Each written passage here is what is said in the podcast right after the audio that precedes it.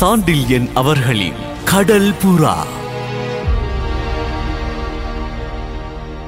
வெண்புறா. கடல் புறாவின் முதல் போரை முழுதும் காணாமல் மண்டையில் அடிபட்டு நினைவிழந்து இரண்டு நாட்கள் இளைய பல்லவனின் அறை பஞ்சனையில் கிடந்த பலவர்மன் கடல் மோகினியை அடைவதில் இருந்த ஆபத்தை எடுத்து குணவர்மனுக்கு சொல்லி புலம்பிய அதே சமயத்தில் கடல் புறாவின் தளத்தில் ஒரு மூலையில் கடல் புறாவின் எழிலை விட ஆயிரம் மடங்கு அதிக எழிலுடன் விளங்கிய வெண்புறா ஒன்று மகிழ்ச்சி வெள்ளத்தில் ஆழ்ந்து கிடந்ததென்றால் அதற்கு காரணங்கள் பல இருந்தன.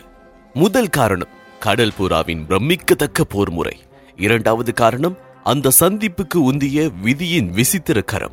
இப்படியாக பல காரணங்களை திரும்ப திரும்ப எண்ணி பார்த்ததால் மகிழ்ச்சி உடலையும் உள்ளத்தையும் ஆட்கொள்ள நின்ற அந்த வெண்புறா பக்கத்தில் இருந்த வேட்டுவனை மீண்டும் மீண்டும் திரும்பி பார்த்தது. அந்த பார்வையில் அர்த்தங்கள் பல புதைந்து கிடந்தன.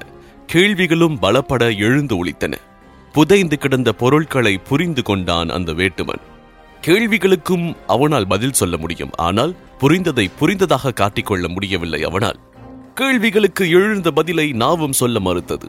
இப்படி ஒரு விபரீத நிலை உண்டா என்று எண்ணிய வேட்டுவன் வேறு துறையில் பேச்சை திருப்பி கேட்டான். வெண்புறாவுக்கு கடல் புறாவை பிடித்திருக்கின்றதா? என்று வெண்புறா தன் அழகிய கண்களை திருப்பி சிவந்த வாயையும் திறந்து பதில் கூறியது. வேட்டுவருக்கு பிடித்த எதுவும் வெண்புறாவுக்கும் பிடிக்கும். வேட்டுவன் நகைத்தான். வேட்டுவனுக்கு பிடிப்பது புறாவுக்கு எப்படி பிடிக்கும்? வேட்டுவனே புறாவை பிடிப்பவனாயிற்று? என்றும் கேட்டான். இந்த புறாவை வேட்டுவர் பிடிக்கவில்லையே? என்று கூறி வெண்புறாவும் நகைத்தது பதிலுக்கு. வேறு யார் பிடித்தது வெண்புறாவை? பொய் கோபத்தோடு கேட்டான் வேட்டுவன். விதி பிடித்தது. அப்படியானால் வேட்டுவன் எதை பிடித்தான்? புறா இருந்த கூண்டை பிடித்தார். ஆனால் கூண்டுக்குள் இருந்தது என்னவென்பது அவருக்கு தெரியாது.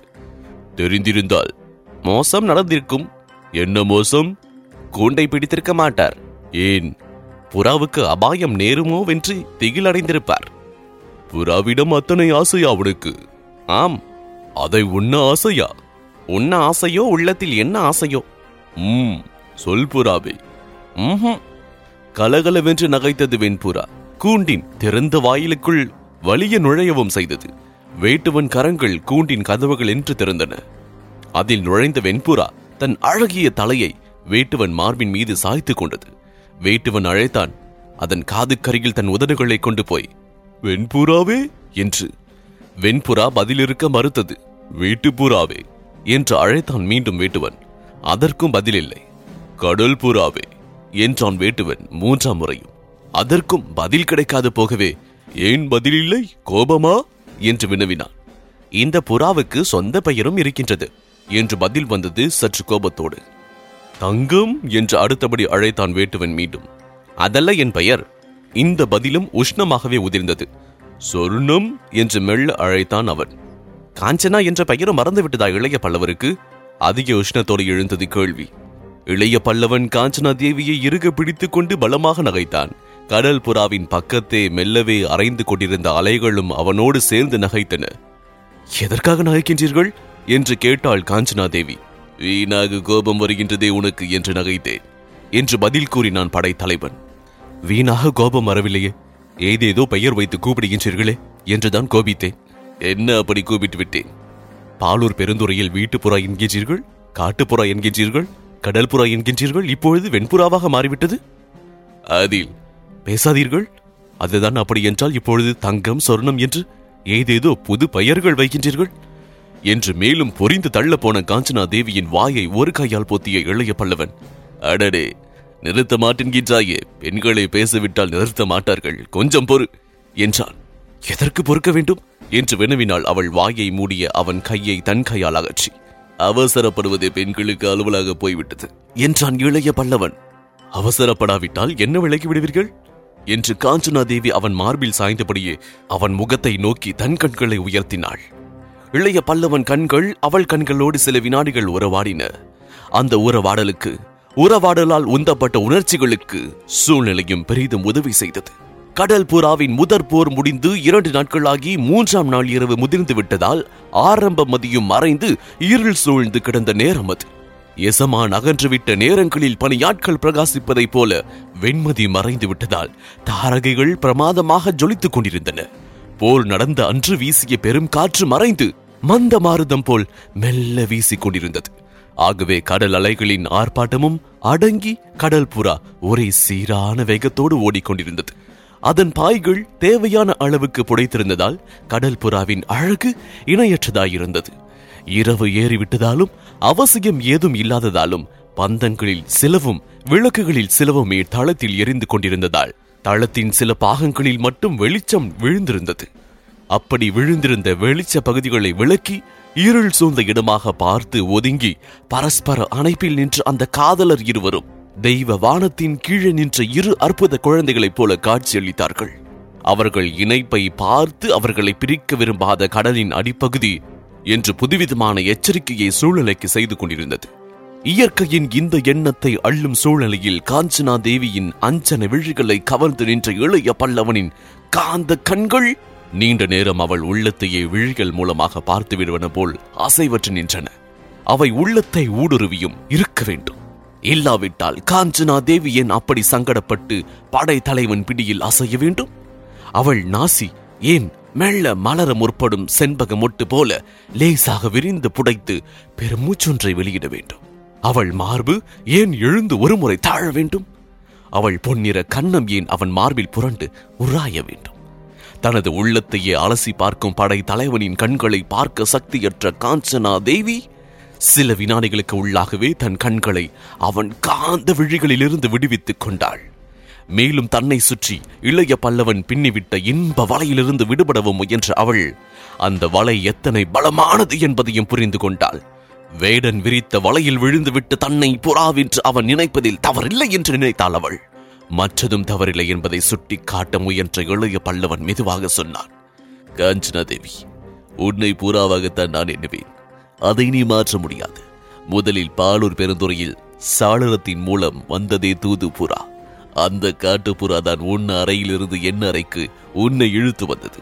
நினை பிரிக்கின்றதா உனக்கு? அப்பொழுதும் வெண்மையான ஆடைதான் நீ புனைந்திருந்தாய். இதோ இன்று புனைந்திருக்கும் இதே வெண்பட்டு தான் என்று நினைக்கின்றேன். இந்த வெண்பட்டு அன்று கூட உன் பொன்னிற மேனிக்கு எத்தனை சோபையை அளித்தது தெரியுமா காஞ்சனா? அன்று அந்த புறாவை தொடர்ந்து ஓடி வந்ததை இன்று வரை நான் மறக்க முடியவில்லை. காஞ்சனா தேவி உணர்ச்சி வசப்பட்டு கிடந்ததால் பதில் ஏதும் சொல்லவில்லை. இளைய பல்லவனை மேற்கொண்டு பேச முற்பட்டு இன்றிரவு அந்த வெண்பட்டு ஆடை புனைந்து நீ அறையிலிருந்து வெளிவந்த போது நான் இருக்கும் இடத்தை மறந்தேன். அதோ கூட வரும் இரு மரக்கலங்களை மறந்தேன். கடலை கூட மறந்தேன். பாலூர் பெருந்துறையில் அந்த வெளிநாட்டு பிரமுகர் வீதி மாளிகையில் இருப்பதாகவே நினைத்தேன். அதே வெண்புறா என் முன் காட்சியளித்ததை நினைத்தேன். அந்த வெண்புறாவை எண்ணி புறாவினால் இணைக்கப்பட்ட நமது இதயங்களை எண்ணித்தார். இந்த மரக்கலத்துக்கும் கடல் புறா என்று பெயர் சூட்டினேன். ஆகவே வெண்புறாவென்று உன்னை அழைத்ததில் தவறில்லை என்றான். அப்படியானால் தங்கம் சொர்ணம் என்ற புது பெயர்கள்?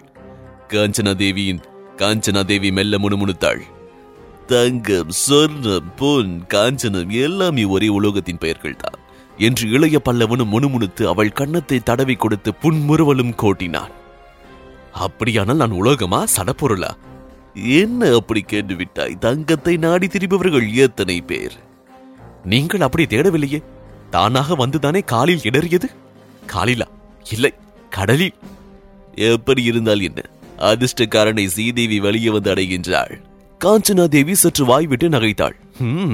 கெட்டிக்காரத்தனமாகத்தான் பேசுகின்றீர்கள் என்றும் சொன்னால் நகைப்புக்கிடையே. ஆனால் என்று மேலும் ஏதோ சொல்ல முற்பட்டு நிறுத்தினாள். என்ன ஆனால் என்று வினவினான் இளைய பல்லவர் நான் போரில் கிடைத்த அடிமைதானே? இங்குதான் ஆச்சரியம் இருக்கின்றது. என்ன ஆச்சரியம்? சாதாரணமாக ஒரு மரக்கலம் மற்றொரு மரக்கலத்தை வெற்றி கொள்ளும் போது பிடிபடும் மரக்கலத்தில் இருப்பவர்கள் பிடித்த மரக்கலத்தின் தலைவனிடம் அடிமைப்படுவார்கள்.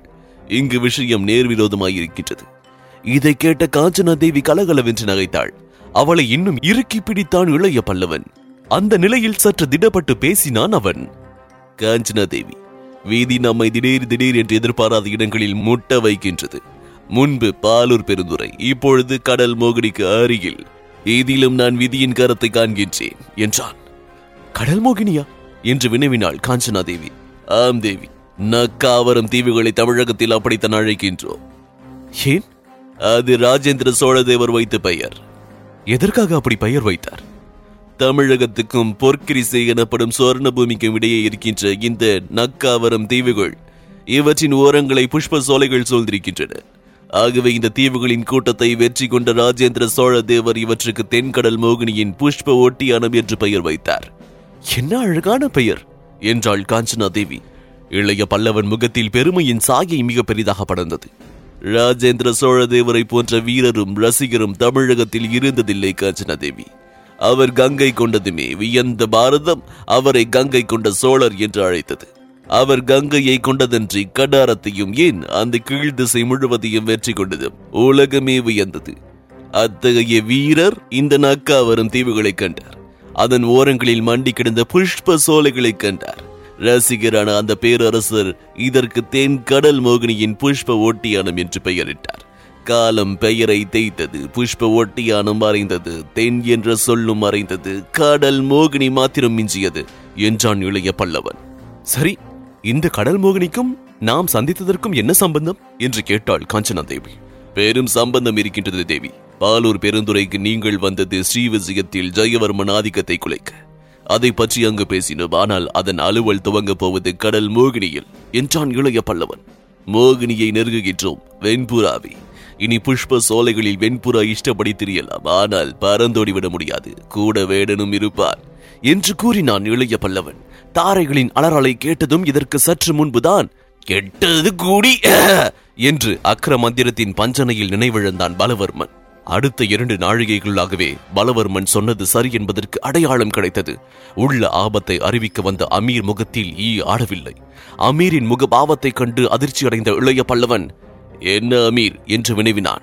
கவலையோடு நாம் மோசம் போய்விட்டோம் என்றான் அமீர். என்ன மோசம் போய்விட்டோம் என்று கேட்டான் இளைய பல்லவன். இப்படி வாருங்கள் என்று இளைய பல்லவனை தனியாக அழைத்து சென்று அமீர் ஏதோ மிக ரகசியமாக சொன்னான். அதை கேட்டு திரும்பி வந்த இளைய பல்லவன் காஞ்சிதா நீ உன் தந்தை இருக்கும் இடத்திற்கு போ. அங்கேயே இரு நான் சொல்லும் போது தாளத்துக்கு வரலாம் என்று கூறிவிட்டு நடு பாய்மர தண்டை நோக்கி ஓடினான். அடுத்த நிமிடம் இளைய பல்லவனும் அமீரும் அந்த பாய்மரத்தின் உச்சிக்கு தொத்தி தொத்தி போய்க் கொண்டிருந்தார்கள். இதன் தொடர்ச்சியை மருந்தும் மந்திரமும் இதில் தொடர்ந்து கேட்கலாம். இந்த பாட்காஸ்டை உங்களுக்காக வழங்கிய நான் டிஜே முருகா. சோஷியல் மீடியாவில் என்னை ஃபைண்ட் செய்ய Facebook handle Murugan dot radio மற்றும் Instagram handle Murugan dot DJ இந்த பாட்காஸ்ட் உங்களுக்கு பிடித்திருந்தா சவுத் ரேடியோஸ் மொபைல் ஆப்ல ஃபைவ் ஸ்டார் ரேட்டிங் கொடுங்க. உங்களின் பேராதரவிற்கு மனமார்ந்த நன்றிகள். மீண்டும் சந்திப்போம்.